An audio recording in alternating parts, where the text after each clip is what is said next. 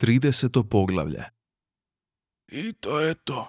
rekao je Haljka Vahlibrz uz slabašne i površne pokušaje da raščisti bar dio užasnog nereda u svojoj radnoj sobi.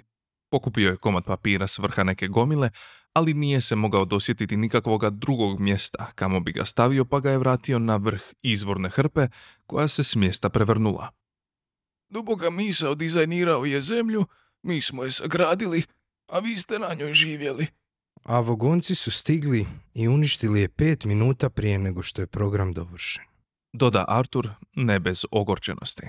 Da, Reče starac zastavši da beznadno pogleda po sobi. deset milijuna godina planiranja i rada nestalo je samo tako.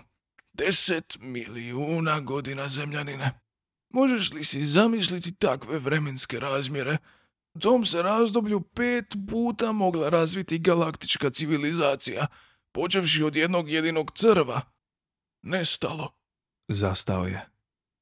No, to ti je tako s birokracijom. Doda, Znate, reče Artur zamišljeno. sad je mnogo toga jasnije. Cijeli sam svoj život imao dojam da se u svijetu nešto događa, nešto veliko, pa čak i zlokobno, a da mi nitko ne želi reći što je to. Ne, Reče starac. to je samo savršeno normalna paranoja. To imaju svi u svemiru. Svi?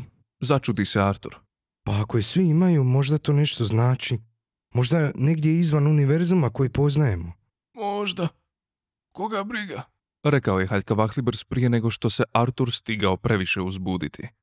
Možda sam ja stari i umoran, Nastavio je. ali je uvijek mi se čini da su šanse da otkrijemo što se zapravo događa tako apsurdno male, da je jedino što možemo učiniti odustati od bilo kakvog smisla i jednostavno se zaokupiti nečim. Gledaj mene, ja dizajniram obale, dobio sam nagradu za Norvešku.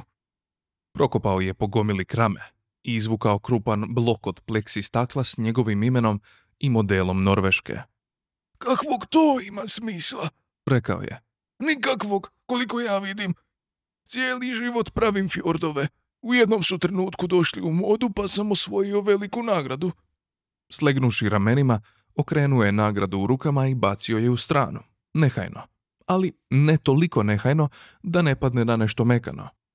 U ovoj zamjenskoj zemlji koju sad radimo, dodijelili su mi Afriku i naravno ja ću je opet napraviti gomilom fjordova, jer ih ja slučajno volim. I dovoljno sam staromodan da smatram da oni kontinentu daju lijep barokni štih. A kažu mi da to nije dovoljno ekvatorijalno. Ekvatorijalno? Šuplje se nasmijao. Kakve to veze ima? Znanost je postigla neke sjajne stvari, točno, ali ja bih u svakom slučaju puno radije bio sretan nego imao pravo. A jeste li? Ne, to je ono gdje se sve raspadne, jasno. Šteta. Reče Artur suosjećajno. A inače je zvučalo kao sasvim dobar način života. Negdje na zidu bljesnulo je neko bijelo svjetalce. Dođi, Reče Haljka Vahlibrz. moraš upoznati miševe. Tvoj dolazak na ovaj planet izazvao je znatno uzmuđenje. Već je pozdravljen kao, koliko čujem, treći najnevjerojatniji događaj u povijesti svemira. Što su bila prva dva? Ma vjerojatno neke slučajne podudarnosti. reče Haljka Vahlibrz nehajno. Otvorio je vrata i zastao čekajući da Artur krene za njim.